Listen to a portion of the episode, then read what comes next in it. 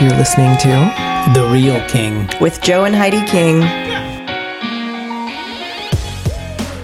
Ooh la la! Tomorrow is Valentine's Day, so today's episode is a special look at relationships, romance, and how we are continuing to work on growth, change, and love with one another.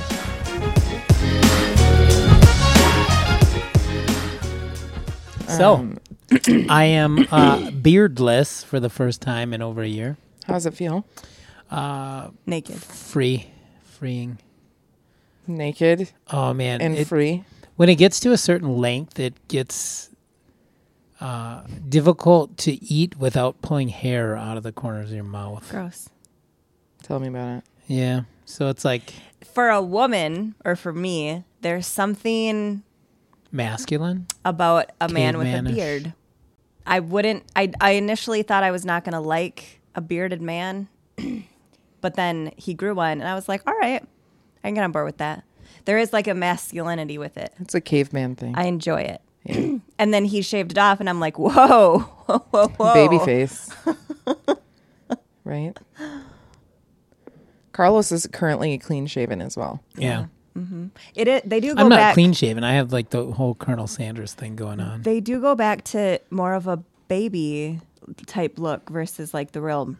I, I do love me some mm-hmm. Val Kilmer as Doc Holliday in Tombstone, and kind of That's what kind of have working. that going on a little bit. Not not. You need some wax for your. Oh yeah, it's in there. It just doesn't work. You have wax in there? What kind of wax? I don't know wax. Like my co- my coconut oil? No, That's you. what do you do for Valentine's Day when you've been married for 18 years?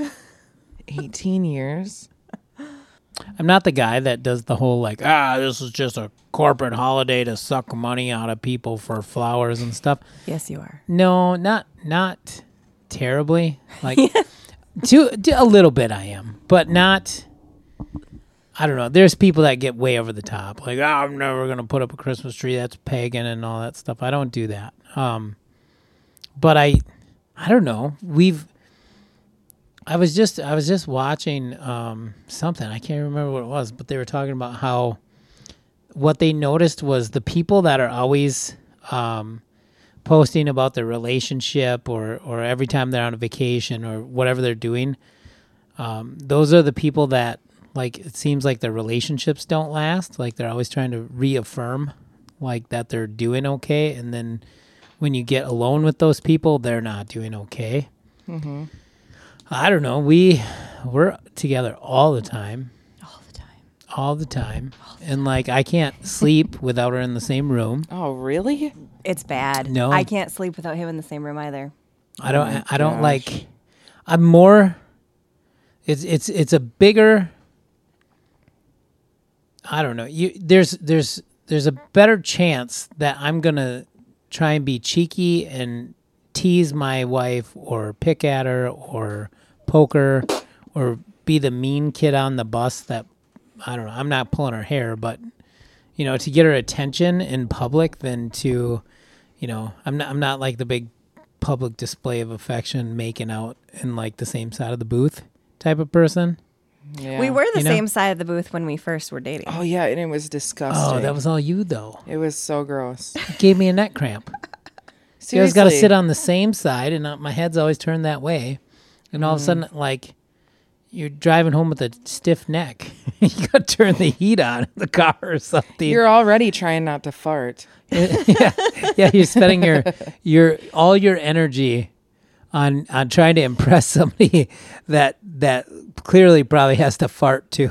Mm-hmm. so you're both like just full of pinned up flatulence and Yeah. and trying to like keep it we just the- ate and your stomach goes bloop, and i'm like oh my god i'm hungry. Sorry my stomach's growling. Yeah, you need to get something to eat. gosh. God, I can hear your stomach way over here. It's like, oh man, God, that the, the last thing you want to do is be in a, a newly started re- relationship and have to use their restroom. You know? for me you could have stopped at newly started relationship Yeah. dating now it sounds like a na- actu- actual a natural an actual nightmare Yeah, I, b- I believe that. I believe that. I I have friends that are kind of in the pool and every time they tell me The something, dating pool? yeah. And now it's it's different. You know, everything's online.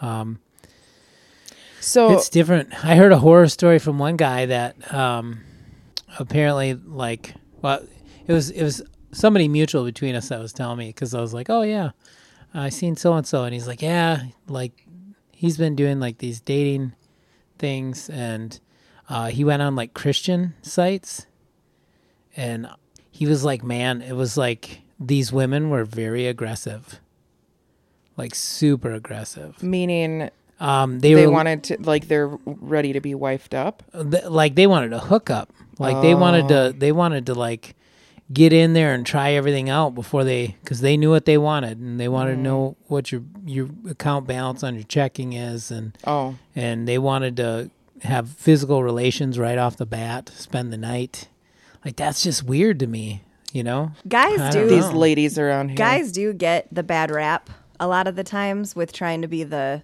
you know, the nasty ones, but yeah. I girls they can get like that. Oh yeah. Yeah. Mm-hmm. Um, what would you say your love language is? I think Joe's is physical touch. I, Absolutely. mine mine is or affirmation. Yeah, I love Words words, of of, affirmation. I do like, but I, I have ADD, so for me to like have that treat dangled in front of me, like you're doing good, or man, you really turn me on. Like that's great for me because it gets all the Yes, senses go involved. there. Yeah, Absolutely. yeah. So like those types of things for me, like that gets my wheels turning. Yeah. Um, Revs your engine. yeah. Gets your border. Don't- motor, motor running. I, I, don't, I don't even know. Your boater. Yeah, your boater, boater motor going. Yeah, your boater mountain. All I picture is like a guy You in the motor vest. son of a The gun. guy, the guy in the tan vest with the little fly fishing hooks stuck in him all over with the like a fishing hat. What about my Bob? boater motor? My boater motor going. Yeah. What? Uh, Good old Wisconsin. yeah. Good lord. What about Bob? Yep. Yeah. I'm sailing. Mmm, Faye, this chicken's delicious. scrumptious. He said scrumptious. Dr. Leo Marvin. He's got his fish. That was a good neck. movie. Bill Murray Oh. outdid himself with that movie. Yeah. Like I, I don't feel he could go anywhere after that, really. He'd have to take baby steps to get there. oh lord. Yeah. Yeah. Um, Heidi, what's yours? It's not physical touch. No. What are the options? oh, yours are definitely words of affirmation. Acts of service. Um, acts of service. Yeah. Um, mine would yeah, mine would be any kind of flattery. absolutely compliment me. So words of affirmation, Mm-hmm. acts of service. Yeah. And the acts of service. Yeah. She does love chivalry, like Yeah. opening doors for her and stuff. Right. Which is weird. Carlos, Weird. what's yours? Your love language. Like what makes you feel good when Christina well, Is it Like, like, how can somebody show love to you is it like that's like something you would receive well? acts of service, compliments, or Or a new gun? Compliments, food. yeah, food, yeah. Yeah. Yeah, Yeah. food is huge. I think for guys a lot of it is food. gifts? I I've never met your mother other than in like a Zoom or a Skype, and just hearing about like the things that she cooks when you go home. I love your mother. like, like she could she could cook for me. Like I'll Yeah. totally, I'll, I'll be a participant there. What's your love language? uh, uh, distance. That's crazy. like no one talked to me ever. um There's so many people like that though. They're just like comfortable taking a nap in yeah. the same room as the whole family, and then popping Yeah. in and out of conversation when they see fit. We I was just talking about that today. Mm-hmm. Where when you are so comfortable with somebody, it gets to a point where you don't even need to speak. You can just be in the same room and you're cool. You're Yeah. good with it. Oh yeah, Yeah. that's that's me all the time. I have Yeah. people where I I may not talk to them in ten years, and then we pop into conversation like we've like we were together last week. Mm-hmm. Those are my favorite friendships because I yeah, I they're tend to well, and I tend to give hundred percent to whoever's in front of me at the moment. Mm-hmm.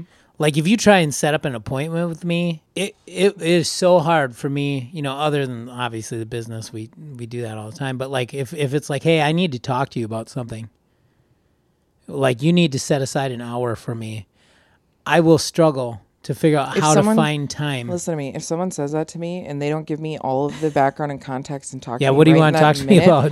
For, I will go into outer space. Yeah, Like, yeah. absolutely not. That's Yeah. terroristic behavior. Or when you get the text message that just Call te- me. call me, call me. Why? First of all, I rebuke that. why? Absolutely not. Don't ever do What that. spirit are you of? Yeah. Uh, real quick, I I think that my love language is probably acts of service. Yeah. Wh- That's what I get when I'm giving. I don't know. It's probably gifts or or acts of service too. yeah. In the spirit of Valentine's Day, I prepared questions that I'm going to ask you to about one another, and you're going to answer and see if you can guess correctly. what you said about somebody saying call me or or I You need to talk to you like th- this is This my it? that yeah cuz I the last time like a church asked me to speak at a Valentine's Day function I panicked for like a week cuz I am terrible at like lovey-dovey stuff You are, but you're not. Mm, I don't know All right, you ready? Heidi, Yeah. what is one thing that Joe can't live without? I would probably say the Bible. yep He wouldn't do well with like I even sat down and started reading scriptures here if I get uncomfortable with anything I'll go read the Bible What's one thing that Heidi can't live without? Ooh, that's hard because like your mind wants to go to like favorite foods. It wants yeah. to go to Your mind does go to uh, food. you know, favorite movies or whatever. Heidi needs like a healthy diet of worship. Oh yeah, worship Otherwise, she feels like she's like gone backwards. Mm-hmm. Like if she misses worship throughout the week, you can tell she feels backslidden. Mm-hmm. So it, I would say worship is huge for her. what Do you want to know why? Can I just rail. Yes. rail, really Yeah. rabbit trail on that? you can rail all you want. I like I read the Bible daily and I get into scripture daily. I use that as teaching. That's teaching to me. I use it as what can I learn? What can I consume? What can I digest? What can I change? What can I repent of? What can I tweak? When I'm reading the word, a lot of the times that's what it is. Mm-hmm. Some other people read it different ways, but for me, that's personally how I read it. I always read it as I want to be the best. I want to be my best. I want to be what you intended me to be. I want to have purpose. I mm-hmm. want to be in good standing with you. I want to make you proud. And so when I'm reading, I'm like, okay, if I need to change things. I need to fix things. I need to do this correction. See, I when I get in certain books like Titus or something like that, my mind tends to work like that. But most of the time, if I'm reading Psalms, Proverbs, something like that, or or a lot of what you know Corinthians or Timothy or whatever, like a lot of the writings from Paul, I'm always waiting for God to speak to me.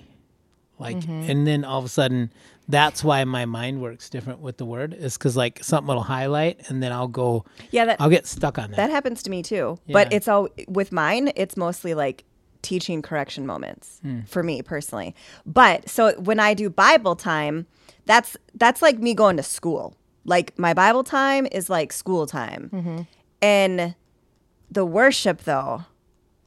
That for me, it- which is why he said like I feel backslidden if I go through a whole week without worship, is because the worship is the part where like I can just connect to like his heart and I there's like not really teaching or correction there. It's just like me loving him and he, him loving me.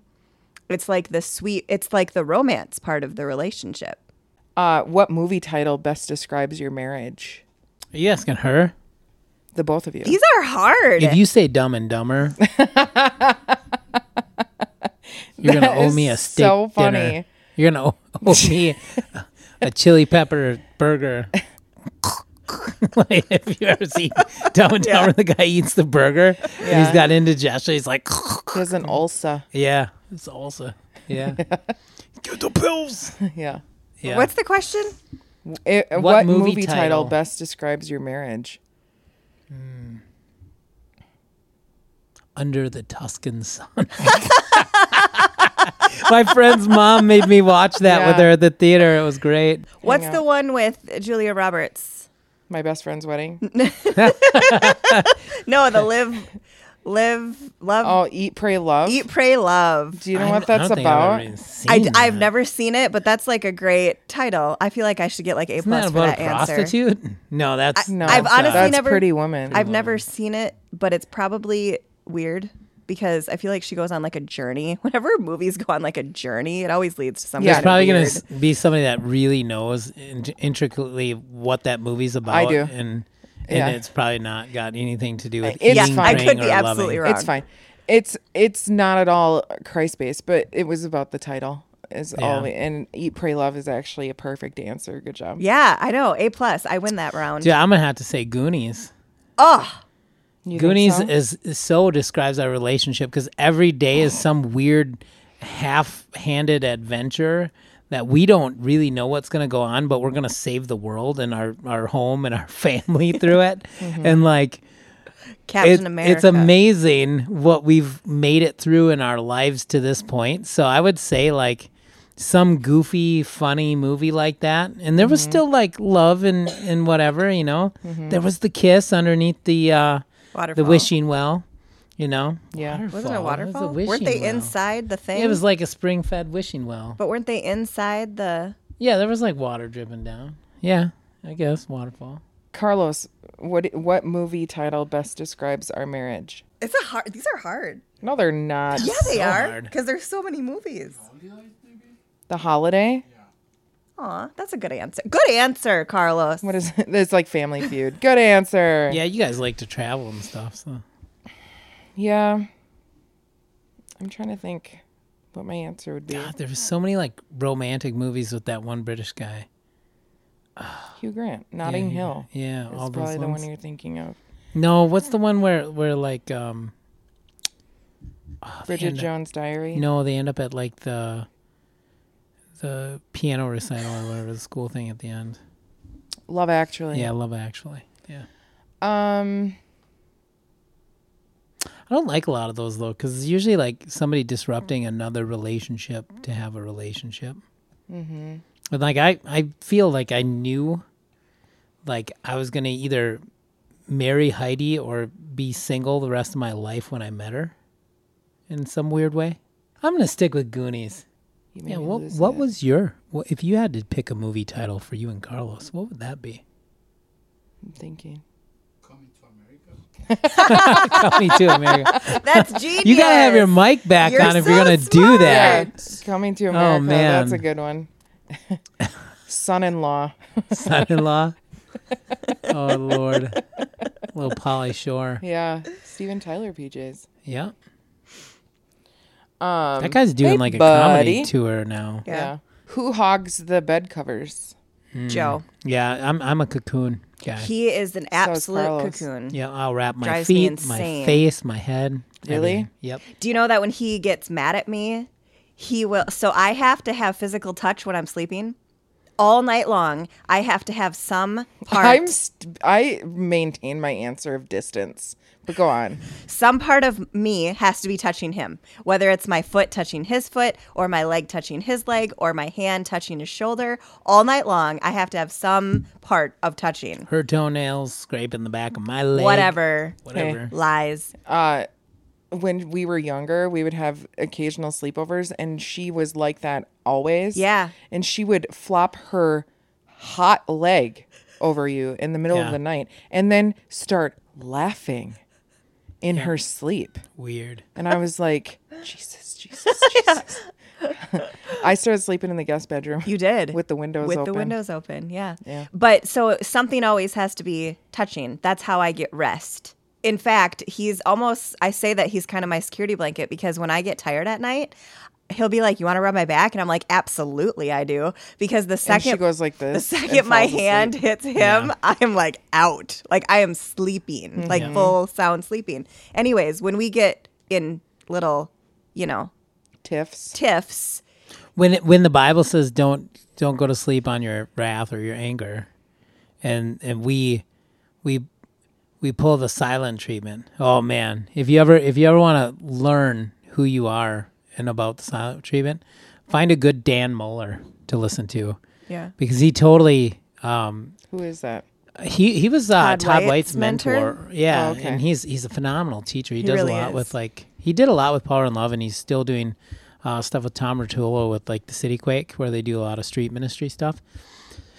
But the guy has got 27, 30 years, something like that, of just living a gospel that most people think is unattainable. Hmm. Like he literally has had ministers put their kids up to asking his kids in church, like, is your dad really like that at home? You know? So like but this guy's he's he's sound in his doctrine, but he he literally can just man, he like God can use him to just break strongholds. I was just listening to him. He was talking about like the silent treatment. Like, how did Christ dying for you on the cross and bringing you into reconciliation from all the sin in your life? How does that work to entitle you to give a person the silent treatment?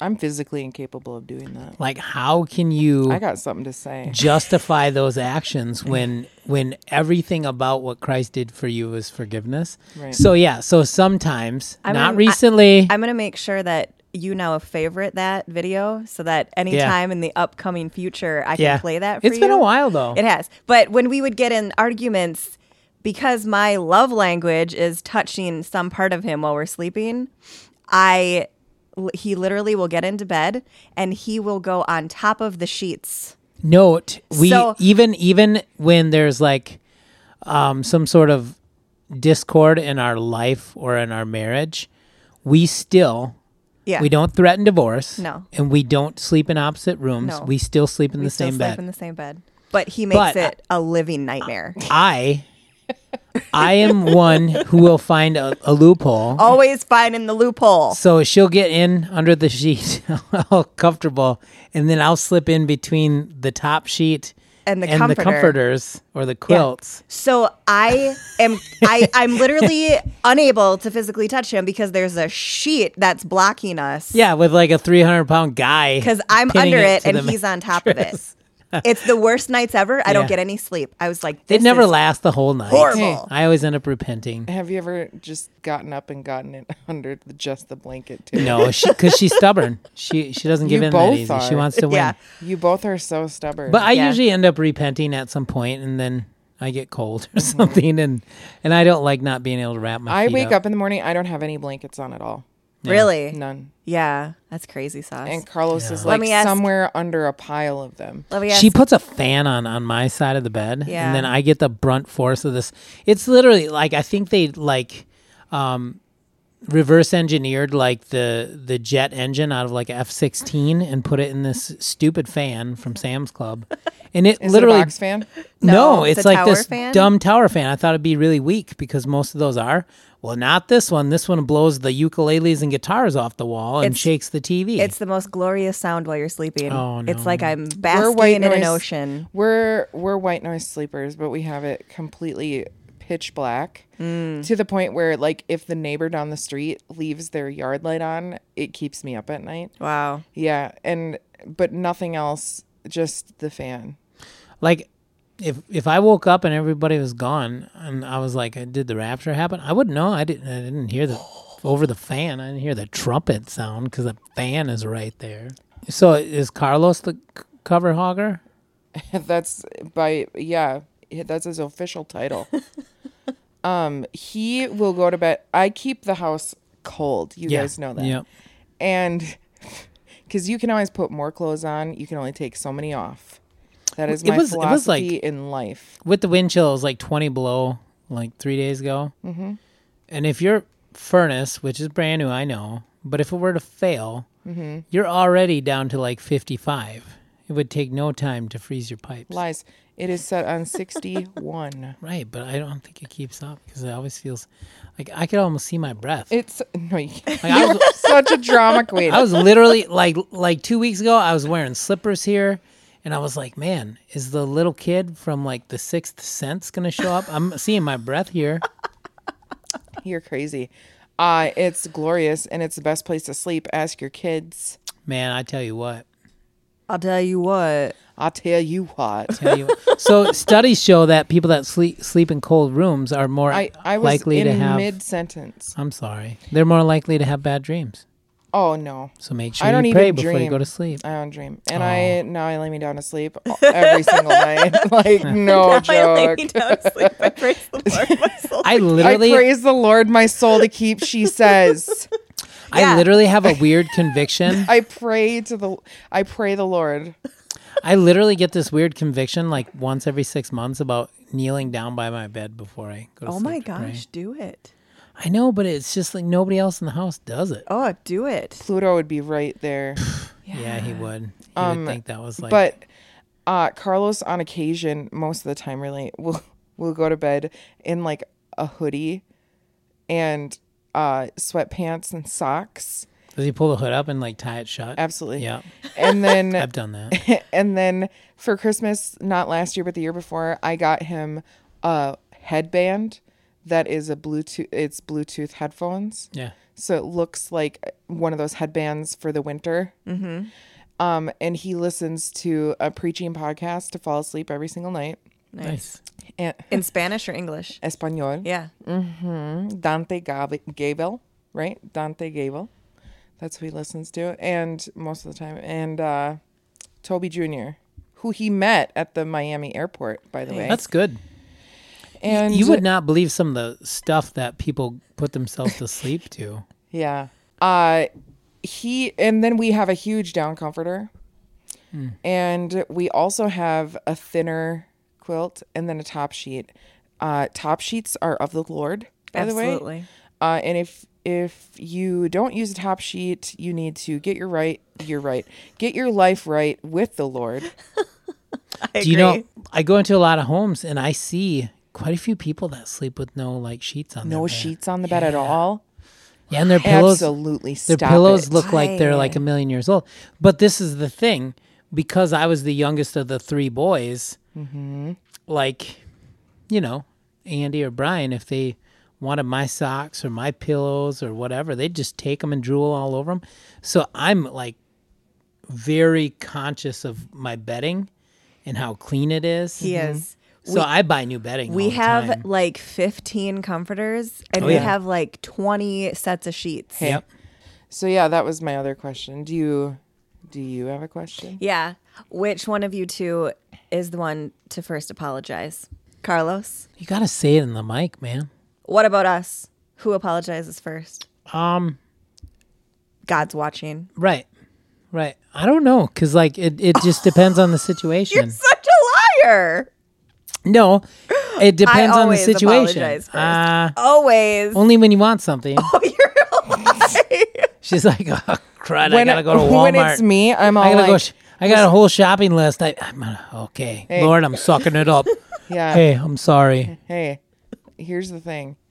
This is how me and Carlos fight a lot of the time, okay? We like we're like firecrackers, like pop, pop, pop, pop, right? Yep. And then we take a beat, and then one of us is like, "So are we gonna eat or what? Mm. What do you want to eat?" yeah. Yeah. Yeah. Or like, one time we were in a fight. Carlos, do you remember this? I looked at him and I go, "You are so bad at this," and he's like, "I know that." Thank God. and then it, the fight was basically over. Carlos comes from a family where they're silent treatment type people. Like they'll just write you off for the rest of your life, mm-hmm. re- the rest of their life. We, on the other hand, our family is very much like. Here's the thing with me, there's never a mystery. I will tell you exactly what I'm upset about, what I'm thinking, what I'm feeling, and it's always. I will. If you ask me what I want, I'll tell you. See, I feel like with him, a lot of the times the thing that he's blowing up about is not the actual issue, which I think makes it difficult to figure out what the actual issue is. A lot of people are like that. Yeah. And then um if you say like in general, I've had this in many different forums in my life where people are like you're upset and I'm like, "Yep, and this is why." And they're like, mm, "Seems to me like you're actually upset about some other thing." And I'm like, at work, someone said uh, like most of I don't think I've ever had a review where I don't have at least one person say that she's too direct. That's not a surprise though. Um, but I had a coworker recently say, if I'm upset, I tell you and it's done. Like it's done right then. Yeah. And we're good. Yeah. My my issue is when when people do the same thing over and over and over, right? Mm-hmm. And that's where I think God's been with some of the stuff we've been doing lately. He's been working on grace with me because grace obviously is you getting what you don't deserve, you know. So like I'll watch the same behavior over and over and over and over. And then at the point where I'm where it clicks in my head like this is going to be a spiritual mountain or stronghold in their life very soon because they have not corrected this behavior, then my approach is wrong because I'm not in the right spirit. I'm just in like a uh, you need to switch this otherwise you're going to have this this and this happen. And then people don't respond to that because they just immediately hear it like you're saying this is happening to you or like you're putting like word curses on them or something. And then it spirals out of control with that stuff and then we never get back to that root of like hey my heart is really not wanting to see you self-destruct you know so like if you're like heidi doesn't uh, communicate the same way as me obviously i'll completely expose something make it completely transparent so that it can be fixed right now But the way that we process is different yeah because and then i'm over it's it one quick. and done, right? Yeah. And like everybody forget about it. And so you and I are very similar. Mm-hmm. And Heidi and Carlos are very similar. Mm-hmm. They're not that way. And so like a lot of times I can be very sharp tongued and like in my mind, I'm like, let's just get this taken care of right now. Like, let's acknowledge the problem, like, and move on. Yeah. well and a lot of times she And to like if- him, if I blow up and say something, and then I my problem is, is like I have really good recall, so I'll recall the last twenty times, the day, the time, what was said, and all of a sudden, I don't know if that's a gift, by the way. right? Well, it is in in some ways, but not for like that, Right. Because then you're holding people in contempt, and, Yeah. and we're supposed to forgive others, Correct. You know, with us is a lot of times.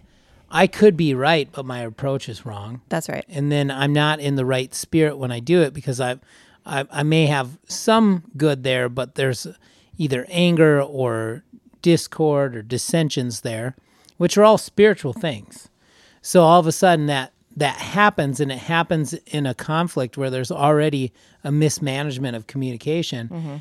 and then it could be hours, days, weeks later when she finds herself in some other situation where she catches herself doing that, then she'll fix it. But it's like, how do we get that clarity to understand like this was a very intricately woven, you know, booby trap? if you want to see the change in the other person, this is like mm-hmm. my thing lately. And I've done studying because obviously I've studied social sciences, right? Mm-hmm. And number one, you and I have a way of communicating, and people like us have a way of communicating where we unintentionally, but sometimes severely wound the other person, mm-hmm. and it doesn't even register. Correct. And we can't even understand why that would, because like all I'm doing is saying what's true. Yeah, and a lot of times And it's like the I'm approach, water right? off a Yeah. duck's back with me. You say Yeah. something to me, but, but, like, like, it's so for me i've i've noticed that more so i've tried to be less like that but I think you know, like we've we've been through different things. You know, Mm-hmm. like I've been through things where I've been very critical of myself my whole life. well that's the thing that people often don't understand is that someone who is like that and everything we can be first of all we can we can lean critical no matter what. I actually, right? Absolutely. and and um we can be critical and it doesn't impact us because no matter what we are less critical to you than we are of ourselves. I seen a 100% of the time. I seen a video. He was talking about how she went to the gym, and she got in there that morning, and um, this woman said to her, like, you know, if if you're gonna be here, you you you better work out. what does that mean Well, she's heavy set, you know, and she's like, if you're gonna be here, you that's a good way to get me square up Well, man. then then she ends up getting um, ready for another part. She finished that workout doing her um, weightlifting or whatever, and then she's getting ready to go over and do some um, aerobics or cardio in the pool, and she's getting ready for that. And then all of a sudden, she ends up with this lady like oh, if you if you how dare you go get in this pool in this swimming suit? Like nobody wants to see that. And she's like, oh man. Wow. So then she goes and she does her aerobics and she in the pool and she gets out and then she starts um, getting dressed because she's gonna do a, a run. She does this run, so she's gonna do this run on this. Is track. she an Iron Woman? Like I don't understand. No, she's just a lady trying to get her life in order and her health under control. And all of a sudden, um, you know, she's talking to a lady and she's in the gy- the gym locker room, and then another lady comes up and or she she gets out on the track and she starts running. And as she's running, she's running around this track, and she passes like four elderly women. Mm-hmm. And she's like, "You guys are doing great." And she gets around them, and she gets around the next corner, and this woman's like like if you're gonna run, you like set a pace where you're not in people's way. And all of a sudden, she gets back to the locker room and she's like, "Man," and she goes, Was this real? and she's telling this in this video, and she's like, "So three approaches from this woman that were very critical about what she was doing, she's trying her hardest to better her life, and she's." speaking affirmation over other people in their workouts and she's really trying to like help people encourage them and she says the sad part was is the woman that kept saying things to me was me so all these times that she had this interaction with this woman What a twist In in, her turn. head. I did see that one coming. in her head it was her being critical of herself and she'd she'd pass somebody and she'd she'd like say something great to him or whatever and then she's running on this track and it just gets worse and worse and she's like that was the problem it's like it was me internally just critiquing criticizing myself how dare you get in a swimsuit nobody wants to see all that how dare mm-hmm. you you know get on this track I was ready to call the Better way. Business Bureau. yeah you know what i mean Yeah. but that's the way we are Huh? Yes. so now all of a sudden we're we're talking about our, our faults when we when we have miscommunications with with the the the crazy thing is when you approach somebody that you're in covenant relationship of marriage. Mm-hmm. I don't care how many divorces somebody's had or whatever, but when they get to a point where they have God involved and that they get the knowledge of it being a covenant relationship with him at the center, it changes things cuz now you don't you you have the responsibility of of not breaking that covenant before the Lord. You know, when Jesus was asked about the, the, the law of Moses in the bill of divorcement, he said, you know, there never was with God. God allowed Moses to do that because of the way the people were acting. So we have this covenant relationship where now we're we're understanding like our failed relationships before this one. Like they're we've been baptized. We're new creation. Those things don't even exist anymore. But this one here, this is like long haul. This is either till the trumpet sounds and we're in eternity, or it's until death does, does us part. You know what I mean? So when we have that type of, um, I guess, what what would be the right word for that? Like it's it's a it, it's a very important relationship to understand, and th- that person that feels that same way we we know that the next holiday, the next meal, or whatever, we're going to have to sit down at the same table. Th- There's going to mm-hmm. be forgiveness there. So we tend to hurt the person that we know has to forgive us and loves us most because we know we would never get away with it with with anybody pushing carts at Walmart. Mm-hmm. You know, guy guy Or gets in your way in the parking lot. Right. dings your car. You're like, oh no, I got insurance. You know, mm-hmm. like And your wife dingers, dingers, yeah, dings your car, and you're like, "What did you do? I'm selling this car. I, I hate mm-hmm. this car. You damaged it. Be better." Yeah, I've never done that. You hit so much stuff with cars. I'm Honestly, like, okay, you've hit so much stuff. yeah, I'm cars. okay with that. But you know what I mean? Like having that when we when we when we know that somebody loves us that much and they're they've committed to something, it's easier to to just dump your junk on them, you know, and walk Yeah. away because you know that they're going to forgive you because that's been the consistency up to this point in that relationship. And then to learn new language to communicate is really hard. It is. It's possible though, Yeah, you have to get in the Bible and you mm-hmm. have to be around people that that can teach you and, you, have, to, take practice it. instruction. Yeah. Mm-hmm. and you have to practice it. Just I like was any just listening to this guy who was talking about how he is a really he's a loud parent, meaning mm-hmm. that he yells a lot, and uh, it doesn't like it didn't register to him. But he found that he was very ineffective as a father, so he started whispering. Oh, I seen that. Yeah. So he would he would like tell them like he would yell like get ready so that we can go and they wouldn't move. Mm-hmm.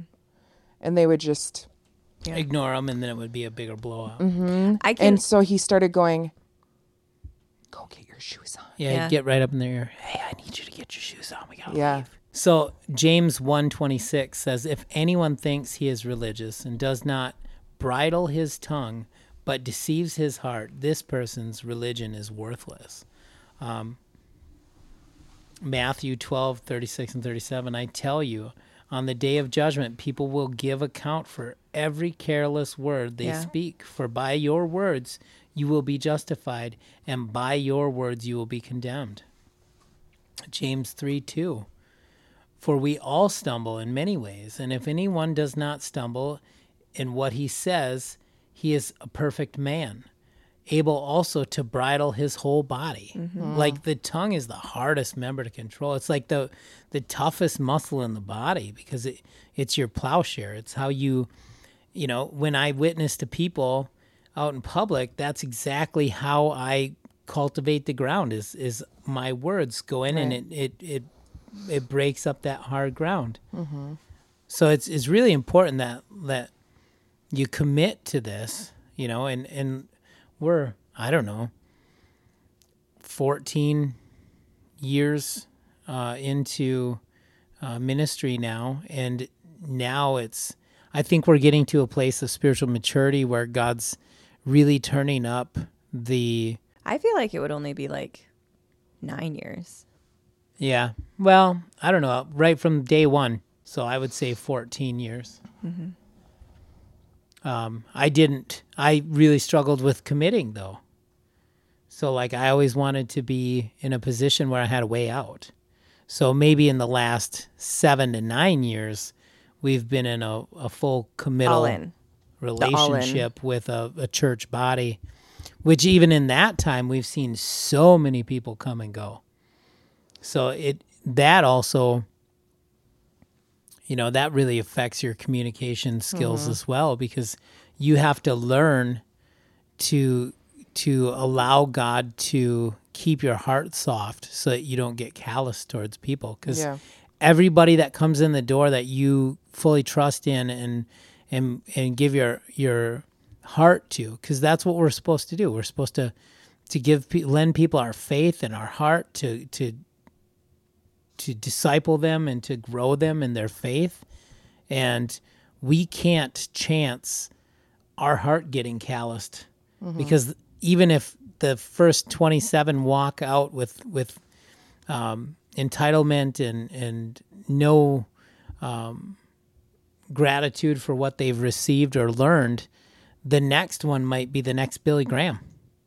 The next one might be the next Reinhard Bonnke. And if you can keep your heart soft and you can teach them to do the same, uh, you might speak into the life of somebody that God's going to use to touch millions upon millions of people. Let me ask you this. What's the most romantic thing that the other person does? I um what Joe does most romantically is when I say that I want something like in passing And he makes and then he makes it happen. So like if I say, "Oh, I'm craving sushi," the next thing you know like he shows up with sushi. Or I'm like, "Man, I really need some new Carlos bras." does that. Well, Carlos has never bought me a bra. and then Joe comes home with bras. That's so funny. Uh, if I say that I'm in the mood for something, well, first of all, we we never go out to eat. So if I say I'm in the mood for sushi, Carlos is like, he Done. takes advantage of that. done and Yeah. done. Joe, what about you? What's the most romantic? Not sassy, but romantic. Yeah. Most romantic? Man, romance is not like a huge thing for me, but she does try to like plan these little getaways and special date times and stuff like that. She's like a planner. I am a planner. So, I mean, She th- also that puts a stuff's- lot of thought into any gift that she gets. you. Yeah. Yep, she does. So that's really nice. but uh, there's there's you know there's little things like that where where the like it's just a spur of the moment getaway for the night or something.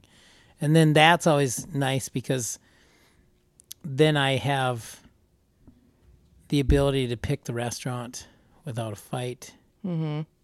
Can I be honest about romance right now? Absolutely. I feel like it's overrated. Here's why. Because I think that most romance is superficial. It's very high, like surface level. Okay. So, uh, and this isn't true for everybody. I'm, we're, you know, we have our own stuff here. So, like, some people are, like your dad, for example, he is like super romantic. That's another level. Like, most people don't reach that level. And for us, though, a lot of the times when you think of romance, you think of some person swooping in with flowers, bringing you to a candlelight dinner with soft jazz music playing, and like saying sweet nothings in your ear, mm-hmm. feeding you their spaghetti off your fork. Okay, so like when I a think- lady in a and the tramp Yeah. moment. we kiss at the middle of the noodle. Like when I think romance, that's what I think of, right? That's what most people think of. You know, you know when when I feel most romantic with her, a lot of times when like I do something or say something dumb, mm-hmm. and then we have a moment where we're kind of laughing at each other, and it's like that moment. Mm-hmm. That brings more yeah, love and romance to me. Like when when we go get together with another couple and we see how rigid they are with each other because they're like walking on eggshells around each other, can't say the wrong thing, and we're over here teasing each other.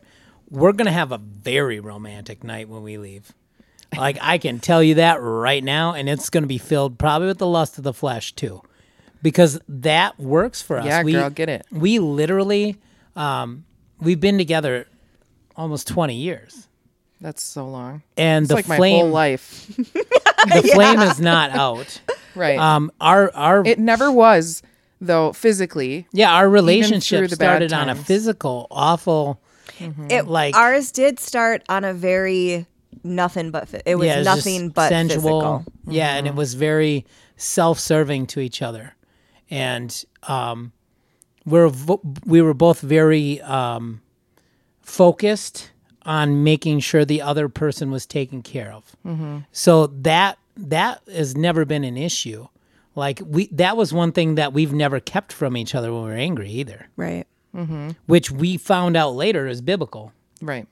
that you don't withhold those things from your spouse because mm-hmm. that could send them looking for it elsewhere.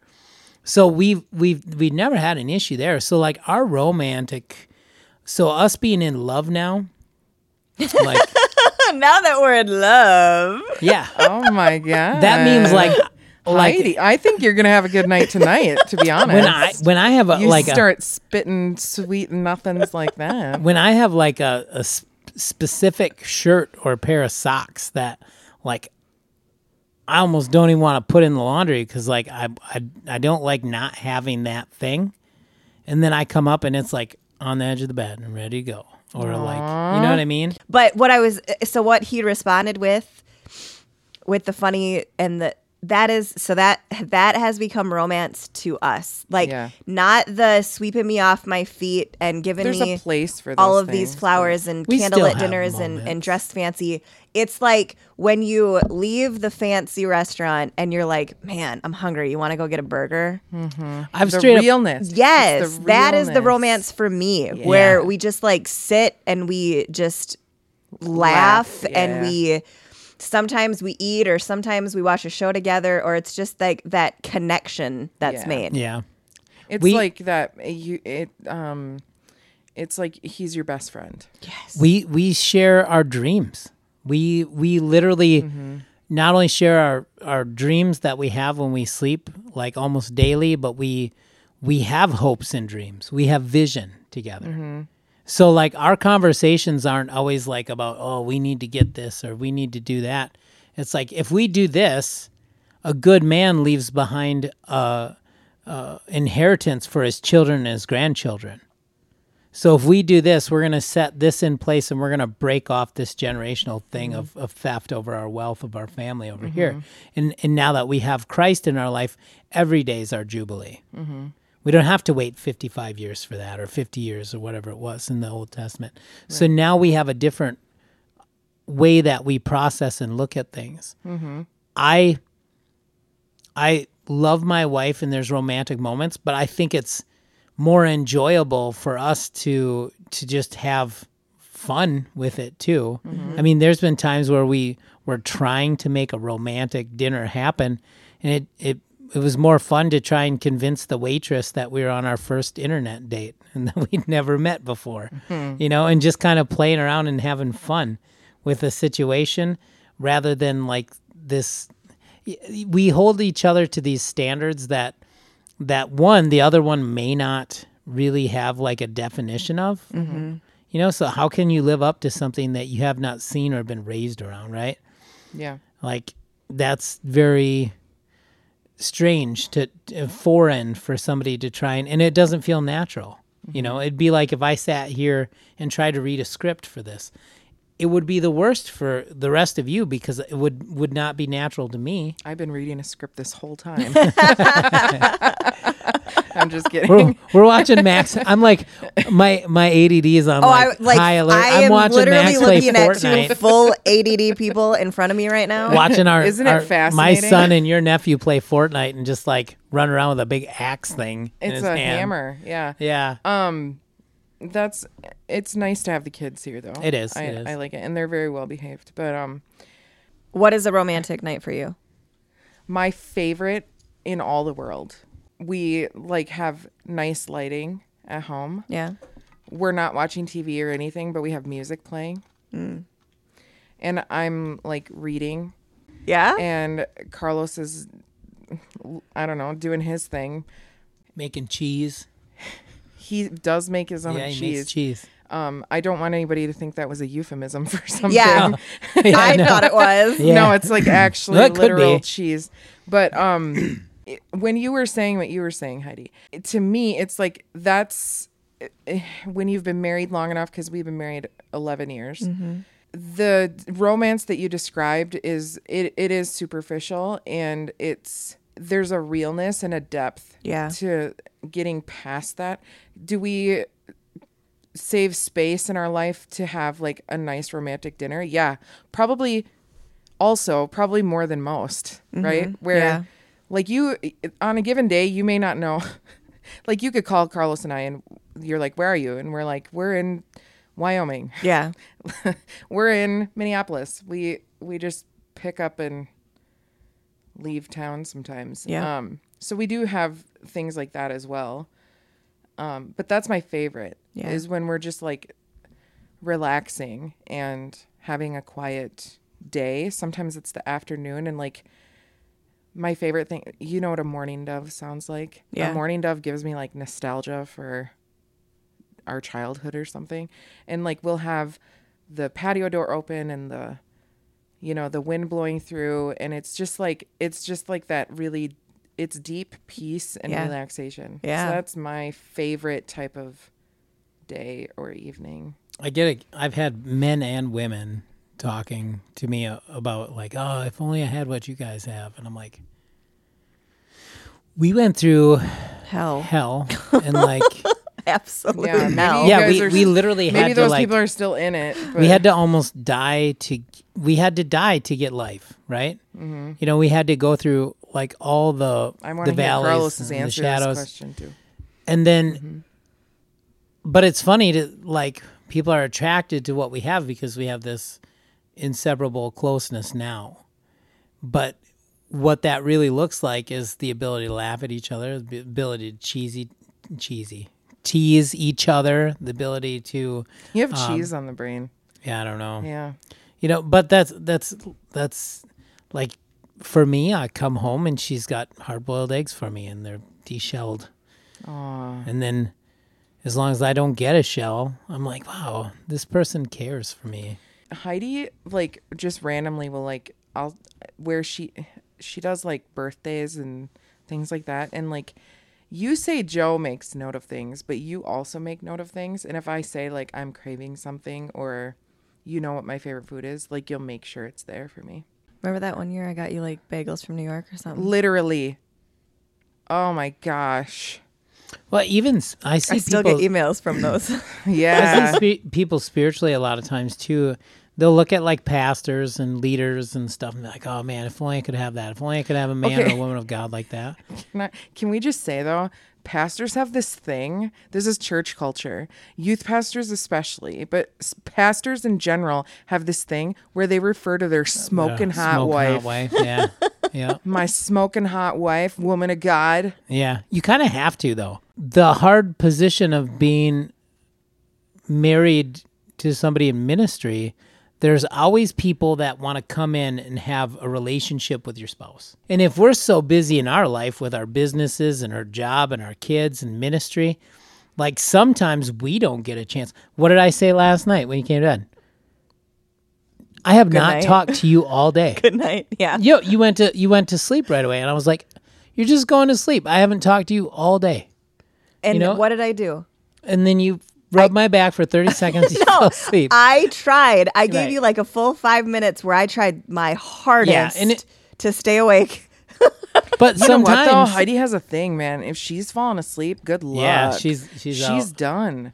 Game that's over. that's uh, so when when you're married to somebody and you're both involved in ministry, and there's always this pulling. It's like our wedding day. Like I didn't see her all day. What we looked forward to the most on our wedding day was like we looked forward to like ordering toppers at the end of the night. Absolutely. that's what we Did did, you too. order toppers at the end of the night at your wedding? Yeah. So did we. That's what we did. That's all you, that you're not how many from Eau people Claire if you in, don't. Yeah, how many people in Wisconsin have ordered toppers Yeah. on their wedding night? Oh, yeah, triple order toppers. everybody sticks better with ranch have. and nacho cheese. Yeah, we even Carlos went to a is restaurant. nodding. He's like, yeah. we even like, went to a need that." restaurant and then went back to the hotel because the restaurant was terrible. And some guy hit on a bride. Yeah, he was like so infatuated with your white dress.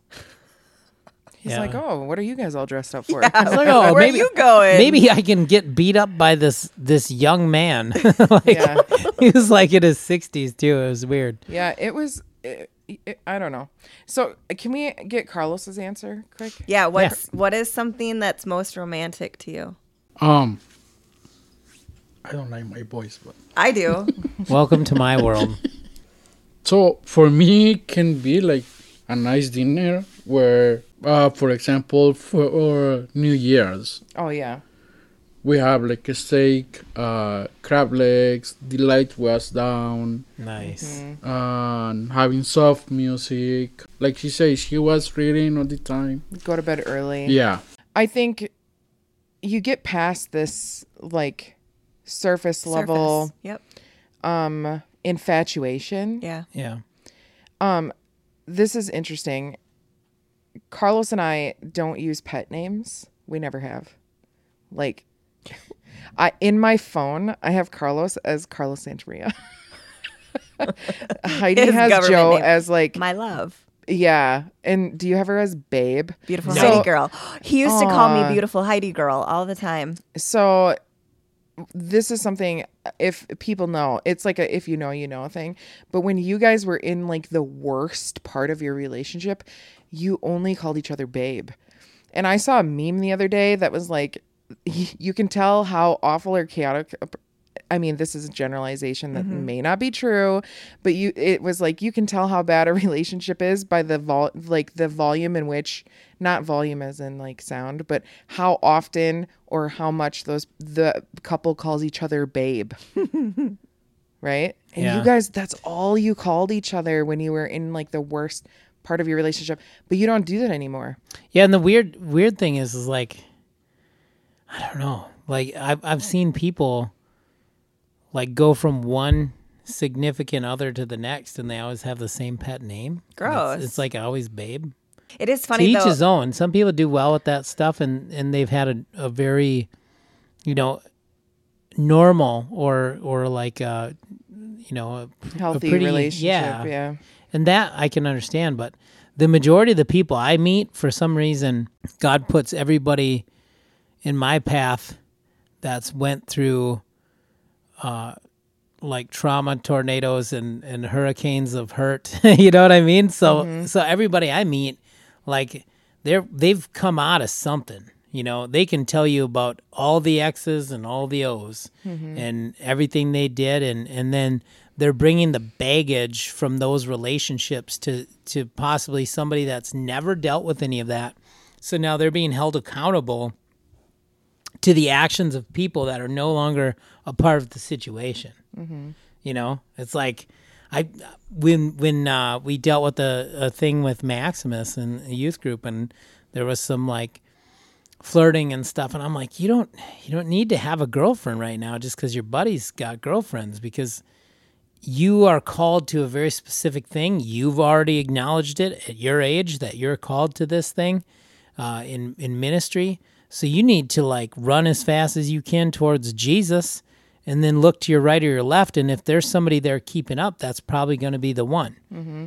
Or if there's somebody you're trying to catch up to or pass, that might be the one. Right. So he went through a thing where the the person that was pursuing already had you know at, at such a young age already had went through bad situations in relationships like i can't imagine being like 14 15 and and already had um like cheating or or you know things like that go on in a relationship now i'm going forward into relationships in the future with that situation, you know, that hurt already happening in my life. So now, how do I, at that age when my brain is still being developed and my spirit is still being developed, how do I navigate relationships without holding others to that kind of accountability? Like, you mm-hmm. could do that to me.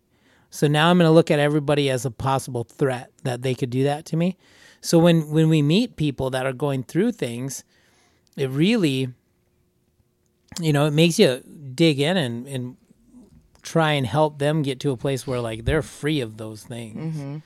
Like that's not something that has to be the rest of your life. And then your your significant other that you're with now d- is not deserving of the punishment or the reaction. It's like when when I got free from drugs and alcohol and pornography because God supernaturally took mine the the case for Heidi wasn't the same. So she had like almost 2 years of learning to forgive. Learning how to respect somebody that God was promoting that didn't deserve it. Hmm. How do you do that? Well, you know what she did? She didn't tell her testimony because she didn't want to take away from anybody's respect for me because she knew God was doing something. So, There was a lie in that though, too, from the enemy that made you think that you didn't have one. right. So, and God had to reveal it to you. Mm-hmm. but she mm-hmm. spent like two years learning how not to react to the trauma of the person that was. Mm-hmm. Like when you live with with somebody that's completely um, dependent on substance for eight years or however long it was, you automatically have just like a you have a whole list of emotional re- responses to everything. So like she had to like learn to let God work to remove those things so she's not responding to me and holding me accountable to those things that happened in that relationship mm-hmm. anymore, you know? And and that's like huge for people to learn because a lot of times when we go into a relationship, we're we're treating that person based off of every other interaction we've had. Mm-hmm. And that's not fair to that person because Jesus doesn't do it to us. That's right. So if we're a Christian and we're called, Jesus said, I leave you all with the ministry of reconciliation. The ministry of reconciliation is us coming in as an advocate to let them know that they're forgiven because they don't necessarily believe it. Mm-hmm. They can't hear without a preacher. So we have to come in and preach that even though you don't love yourself right now and you don't feel you're worthy of this love and you don't feel you're worthy, oh, your partner treats you well, but you still explode. Well, what is the issue here? You're you're holding them accountable to something somebody else did to you, and now God's given you this amazing person, and you're reacting in the old flesh, and you're you're literally not taking advantage of the the thing you prayed for and the thing that God put in your path.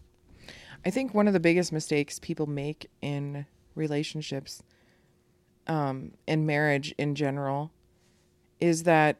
So I had a really good piece of advice given to me not that long ago, I, within the last ten years, and someone said, always assume benign intent.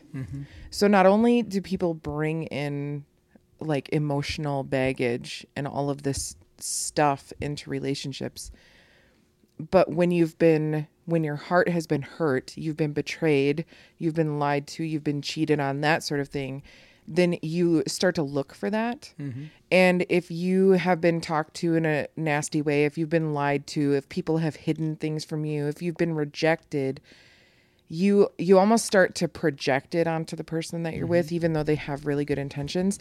And because people in your past have been intentional about doing these really crappy things Yeah, selfishness. you assume you, there's an assumption made that now if someone forgets something or misplaces something or does something stupid it's no longer you don't they don't ever get the benefit of the doubt Yeah, you the did doubt that on purpose. it's You always you intentionally do did that and continue to do that and there's no grace given in those situations. And that's where you see people really fall apart in relationships.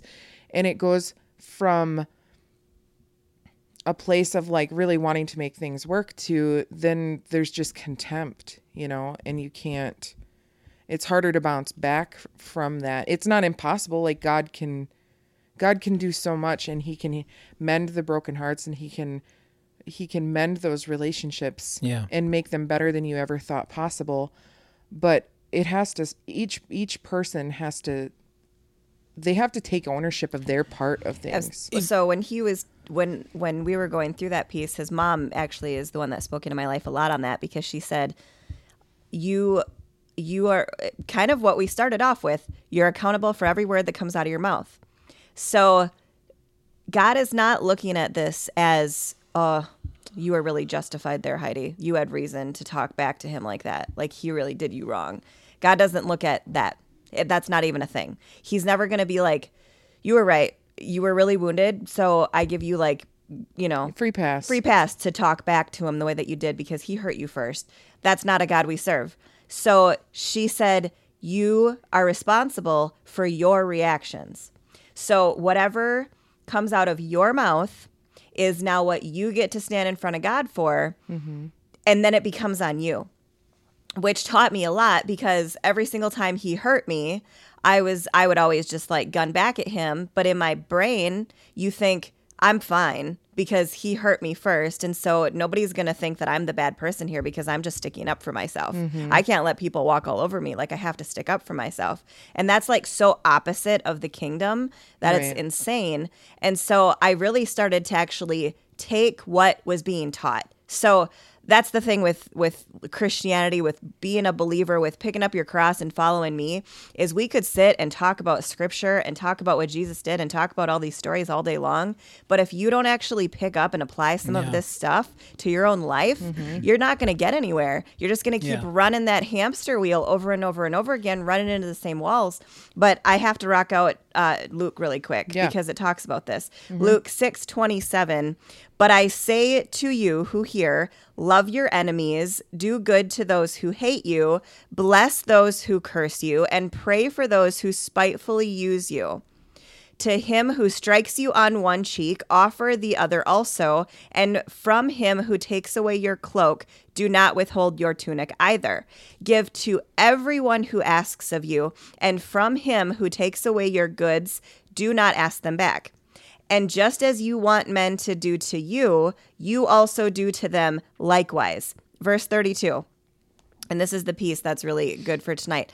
But if you love those who love you, what credit is that to you? For even sinners love those who love them. Mm-hmm. And if you do good to those who do good to you, what credit is that to you? For even sinners do the same. And if you lend to those from whom you hope to receive back, what credit is that to you? For even sinners lend to sinners to receive much back. But love your enemies, do good, and lend, hoping for nothing in return, and your reward will be great, and you will be sons of the Most High, for he is kind to the unthankful and evil. Therefore, be merciful, just as your Father also is merciful. If you're only loving people that love you, you're completely missing the Gospels. You have to love those who who are hard to love because that's what God did. He literally died on that cross for you when you were still a sinner. And it, Well- if you see people, Scripture says, "Love your neighbor as you love yourself." If you see people that are unlovable, they don't love themselves. Mm-hmm. So you you might be the one person that can pull them out of it, and it'll feel like they're they're taking, taking, taking, stealing. Uh, they're taking advantage of your of your hospitality and your niceness but in all actuality you'll you'll be the one person that when they need help that they'll they'll God will bring you to the forefront of their mind. Yeah. Mm-hmm. you know? When someone is me- sorry, when someone is mean and hateful to you, and you respond back to that in not a mean manner but only love, that blows their mind. The Bible also says it's like heaping up coals of fire on their head. They don't They, know what they to can't with it. understand it. It's it, like it will sometimes make them even more angry. Yes, Yeah. but they will leave that mm-hmm. with why are you being nice to me when I was just super mean to you? Right. It, it it's that whole thing where It's darkness disarming. where darkness can't comprehend the light. Mm-hmm. Well, I was just listening to somebody talk about the whole the whole story of the cross.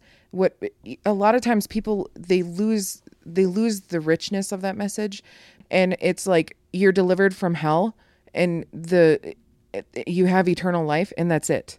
Yeah. And they don't look deeper, and that story it addresses all of the deepest fears that attack intimacy in people he was he was betrayed by one of his best friends for money. Yeah.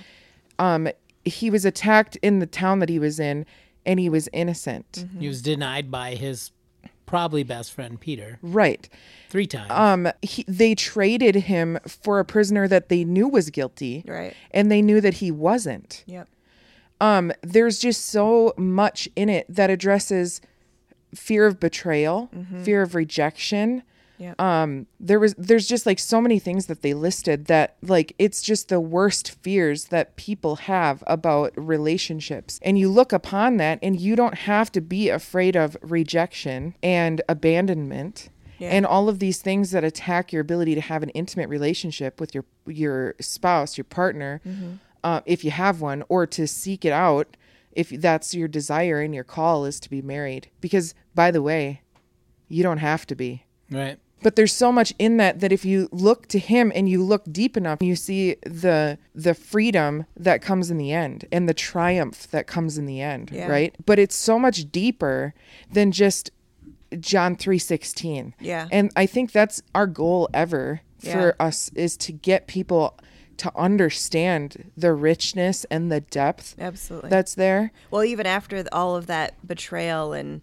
and all of that st- and rejection, even on that cross, he- he literally says, "Forgive them." when you said trade off for for Jesus Barabbas, right? So we when you look at that, when when Heidi was going into her prayer closet, so we had the movie War Room in our life before that movie was ever a thought. right Like, she was literally doing it that, out right? yeah So, um, she didn't trade off me for Barabbas by going and talking to her sister and her mother and saying this guy's such a scumbag, and then getting before her pastor and be like, "Oh, I just want him to be this man of God." She went straight to man of God, man of God, man of God. She mm-hmm. didn't include others, right? So she made the trade off for what she wanted to see and and in doing that what happened is god worked and none of this was just for my salvation there is a work and a walk we have on this earth and that's what we need that understanding for. Because there is so many others that need the grace and the mercy and the the empowerment to be able to live the whole rest of their life being effective for their for the kingdom of heaven for their family for for their children's children. It's so much deeper than just even when people talk about inheritance you know and and and uh, what we get it like it's not for an eternity. Sure you mm-hmm. get a, a a palace or a you know many mansions. You get a mansion in in eternity and you get to go into the new jerusalem. But the the idea of being able to walk in in God's economy here mm-hmm. is so much more important because then you're not just another beat down Christian that's waiting for an escape clause of like Jesus to come back and you s- get siphoned out of here and you don't have to deal with stuff anymore. Mm-hmm. Come on.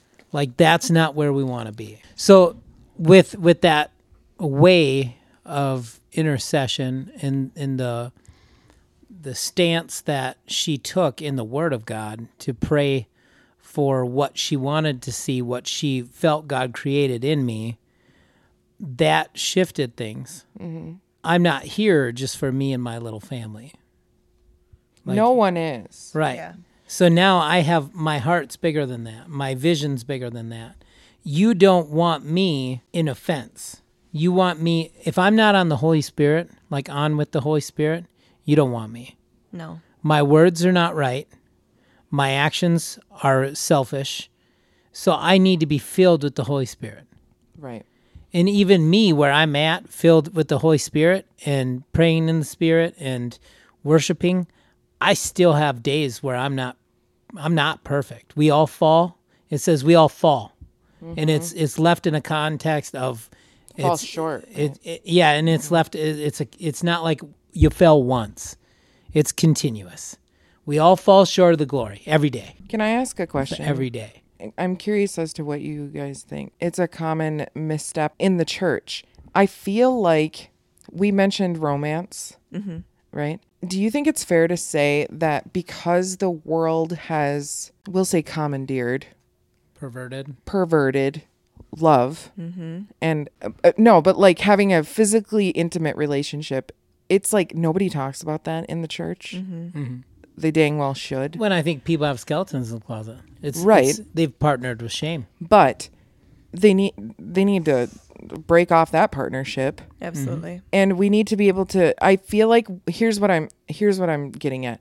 I think that there are people because i've had to correct this myself where if the holy spirit's involved mm-hmm. they can't have those two things like in the same thought. Nope. Hmm. because one's dirty. Yep. you should be able to look at your husband and see a sexy man of god. Mm-hmm. Yep. Absolutely. right? And like vice versa. It it And drives me nuts when she's preaching. Like when she's up there Oh my God. preaching, I'm like, man, You're God, like you the gave me a first good- person to like like the reels in the videos that we make, mm-hmm. especially if it's Heidi's. I love I love seeing her step out and then when an anointing hits her, it, it gets me as attracted to her as when there was life in her. When she was pregnant, couldn't keep my hands off her. Mm-hmm. And like God put that in me that I'm attracted to somebody that's hosting a spirit.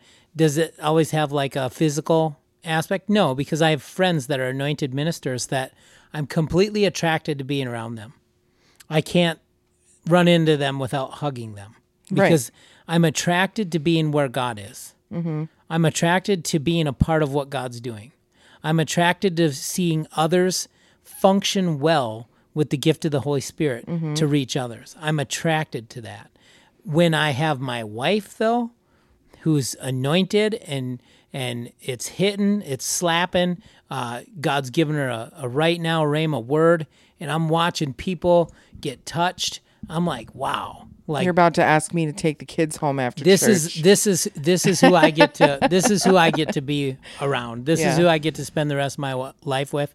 I would rather be intimate on a physical level with my wife knowing that she's pure and holy and seeking righteousness than knowing that there's skeletons in the closet. that there's weird perversions there. Come on. So for me, that's like a huge thing for me. and to be clear, you can be spicy. Yeah. You can be spicy Oh, yeah. without To be being weird. Oh yeah, just because you're a Christian and you're if you have a license, you don't got to be no prude. Don't act like you don't have a physical relationship. And if you don't have a physical relationship Get with your one. spouse, ask that's not God biblical either. It. Yeah, ask for God to restore. That is that is something God created for us. One to go and reprocreate, and then two to have an enjoyment and a, a covenant that is only between us and our. Do you guys remember this story? dad, mom and dad used to tell this story. And by the way, Joe and I, Heidi's family is a little bit more conservative. Oh, absolutely. When it comes We don't to talk about sex in my family. Your dad did. I, he he he would make like jokes or innuendo Not like and full like conversations. you about- know our parents um they were something They weren't like perverted, but they were like uh they're real you guys go still are you guys real go down to the beach and go swimming. take your sister to the mall go go do something. Yeah, Because they, you know, Like, dad we drove over the road too, Yeah. so he needed to have that. they kind would of go in their room and lock the door and we just knew Yeah, but like, you knew not to knock. do not knock Like I didn't know exactly what they're doing, didn't care, yeah but we knew not to knock. And they're they're smart enough to put good food out in the kitchen. We didn't need to go near that part of the house. we had satellite yeah, we we had a satellite dish. Like that thing was like ten foot by ten You- foot. it was so big Yep. Yeah, that was. We were like some of the only people in the neighborhood that had that. It was pretty rad. but it's it's something that's important to be talked about i do Dad think built us a baseball diamond Yeah, with like the whole fence in the back and like the benches for the a dugout. dugouts. Yeah, Mhm, yeah like they gave us stuff to do. we had we had plenty to do outside Two barns and a milk house Yeah. that you couldn't get in. So it was very normal f- for us to be raised around the idea that you have a physical, a a spicy physical relationship with your spouse. So dad would tell this story of a pastor and his wife. Do you remember this? And they were trying to spice things up a little bit. I'm so scared for what I'm about to hear. Don't be. The kids are here. I'm not going to say anything crazy. But they were they were um incorporating outfits. Okay. Okay. Yeah. And the pastor, it was either the pastor friend or or his wife. I can't remember which one. There was a point at which they got up on their dresser. Right? And they were like a well-known pastor in the town. And they fell through Oh no. and like broke their leg oh no. and they were in their outfits oh no! and they had to call the paramedics to help. And like God bless them because you know, talk about stepping out in faith in your relationship. Um but I just think that's so funny. God gave me such a great imagination that like those types of things for me is like, why do we want to go through all the time putting something on just to take it off?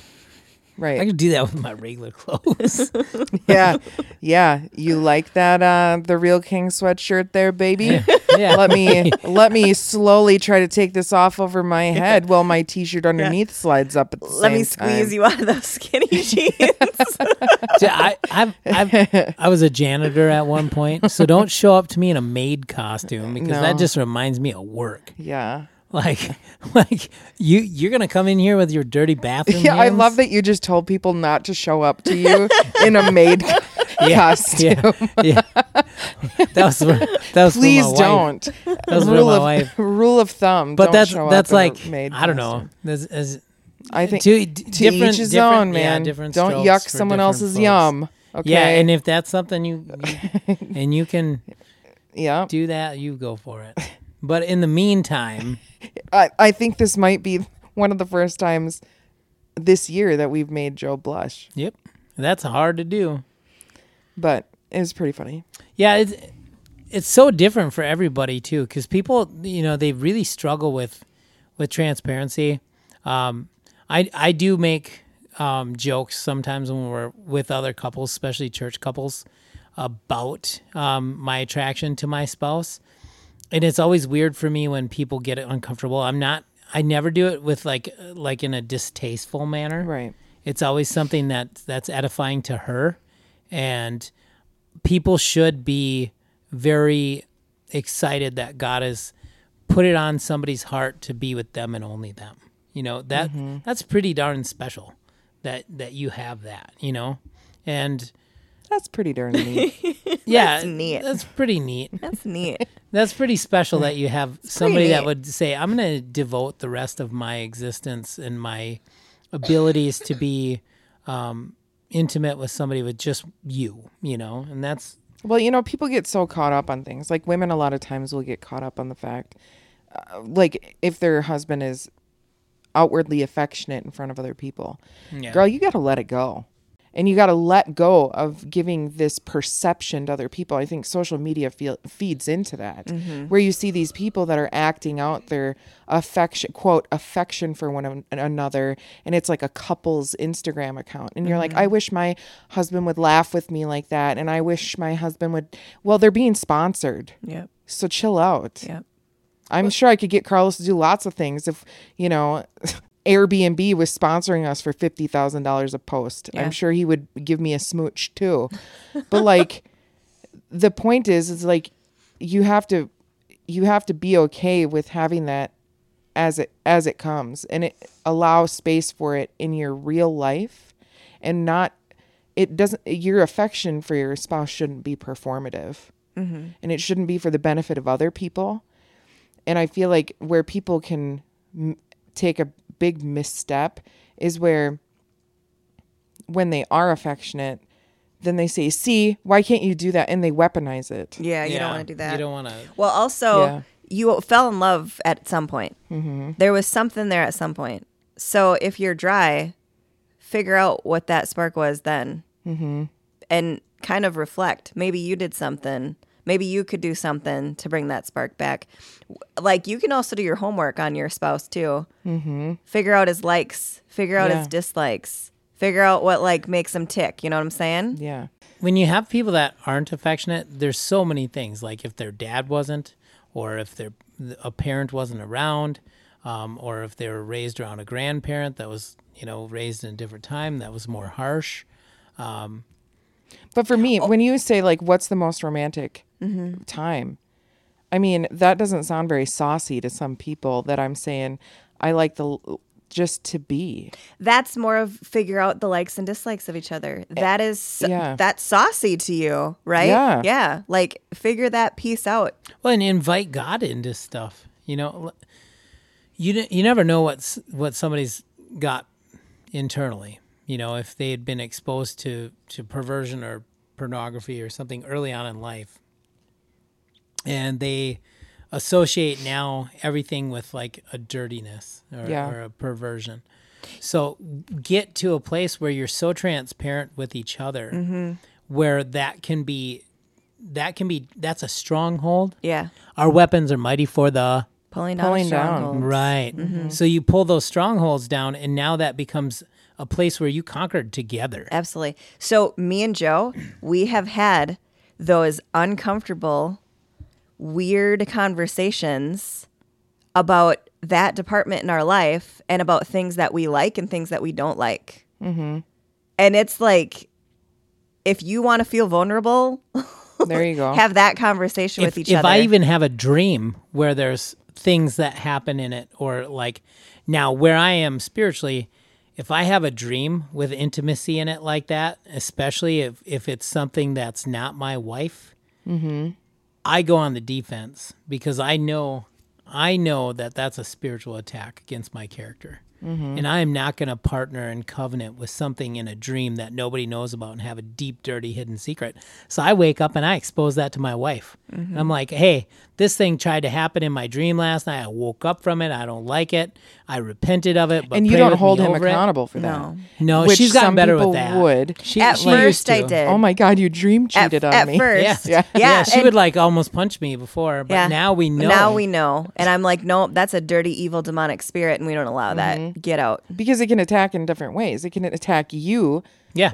and have that little thing that you have Yeah. you know hidden Well, and there's- and it can attack that the when you expose it Yep. it's like okay i lost here but i'm still going to try to take ground in their relationship by Yeah. making her upset And it doesn't happen often, but there's been times where things have happened like that, and I'll dem- deny myself intimacy for like a day or so until I feel like I got like freedom release in that area. that yeah. Yeah. You know, and and like and God will usually God talks to us, and He'll usually let me know. Um, you know, if it was like a spiritual attack that was strategic in a certain area or what, so that I can walk in freedom Mm-hmm. from those things. Because the last thing I need is her to not be nourished in an area because I feel shame Right. somewhere that has nothing to do with real life. Right. and f- people can't see us, but the kids are here. They're not earmuffed. I think that's a very important lesson that when we grew up and I I went to youth group more than you two did for years. And I went to youth conferences and things like that. And people did not address intimacy um and what healthy intimacy within a marriage looks like with young people.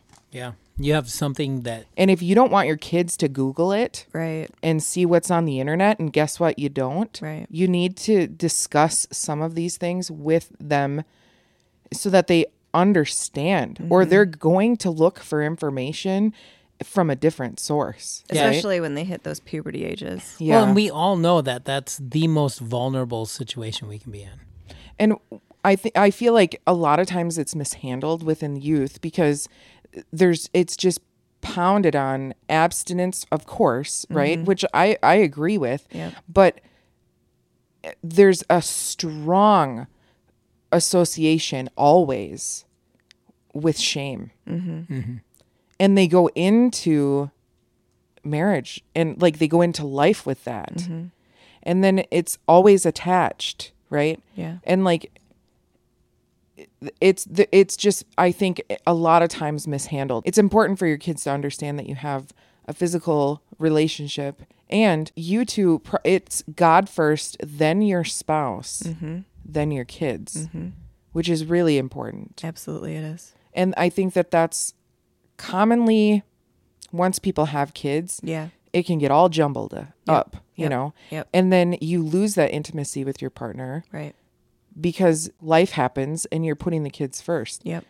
And the husband, your husband or wife no longer gets what they want for dinner. You're not thinking of how to make them happy today, but you're thinking of what you're going to do for the kids and your whole life becomes about the kids. Yeah. And you guys have been very intentional in raising your kids to make sure that you have just like our parents did time for one another. And your kids know that. And I think that's just very important. I, Here's- I, I seen a study a long time ago. I, I can't find it now. I just found one, but it was a little weaker. But it, it talked about for a man to maintain optimum social, mental, physical, um, spiritual wellness, they needed so many um, forms of physical touch a day, which which that interaction where it's a touch on the leg, a pat on the hand, uh, it's not all you know sexual or whatever, but it's just physical contact. It's a form of affirmation. You know, yeah. uh, wives, husbands, love your wives as, as Christ loved the church. So Christ was willing to die for the church. He was willing to take sin upon himself and be um, slain as the lamb on the cross and shed that blood so that we could have atonement and be reconciled unto the Father and that we would have life and life eternal and healing and all these things, right? Mm-hmm. wives respect your husbands. Yeah. So a form of respect or affirmation is a lot of times is just that, you know, that you're you're there. Like a Yeah. husband doesn't necessarily need to Like, be I like, "Oh, you." you're so handsome and beautiful as you're a beautiful man." Like that's weird to me. But if you like I think it's weird to me. if you come up and you like poke me and you have fun with me and you're poking me and you're constantly uh, pawing at me and touching at me and, and giving me physical contact, and when I'm in a room full of people, like I've always been an entertainer or somebody that would influence people. And I would always leave a room with like 50 people feeling like I just spent the whole night alone. But if you are my spouse and you make your way to me continuously and you're constantly letting me know you're right there, like for me, that's huge for my social wellness and my mental Right. wellness. Like that's huge. I'm born again.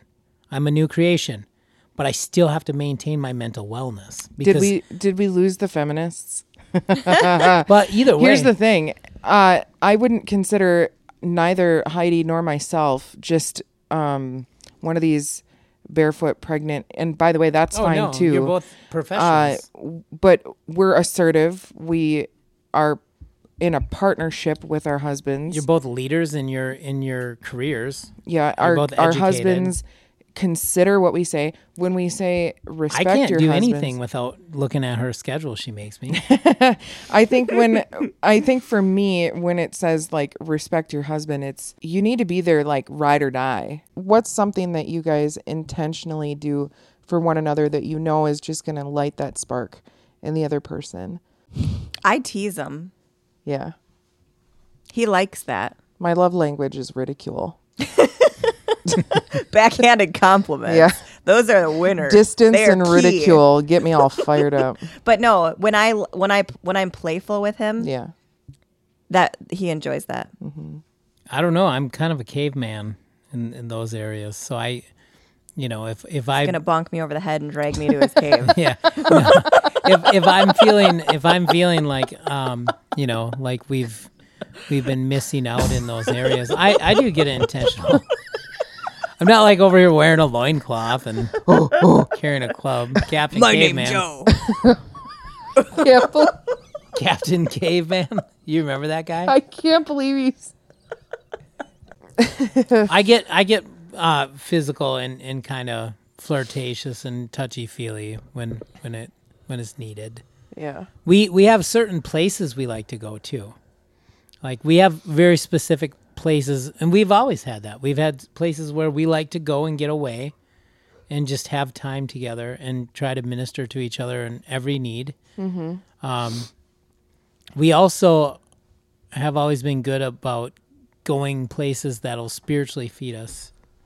Because I feel like when we're really well spiritually fed, a lot of the other things fall in line. Mm-hmm. You know, so it it really, if you're in a love relationship with God, then you can love your significant other, and then when you love your significant other, you're more in tune to their physical and social needs.